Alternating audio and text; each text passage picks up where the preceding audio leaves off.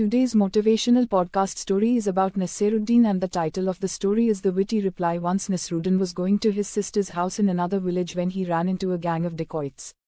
The dacoits knew him to be an intelligent chap and the Sultan's favorite. The chief of the dacoits gave him a large pumpkin and asked him to guess its exact weight. If he gave the wrong answer, he would have to part with his belongings and his money. If he gave the right answer, he would be pardoned and allowed to go. Since Nasruddin was a smart and an intelligent chap, without a moment's hesitation, he said that the weight of the pumpkin exactly the same as the chief's head. Now to find out if Nasruddin was right, the chief would have to cut off his head. So he laughed loudly and let him go. This material may be reproduced without prior permission.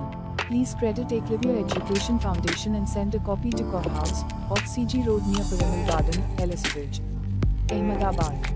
Here is a good news thinking pausitivity is now on Telegram so if you can join us thereby it will make us appreciated.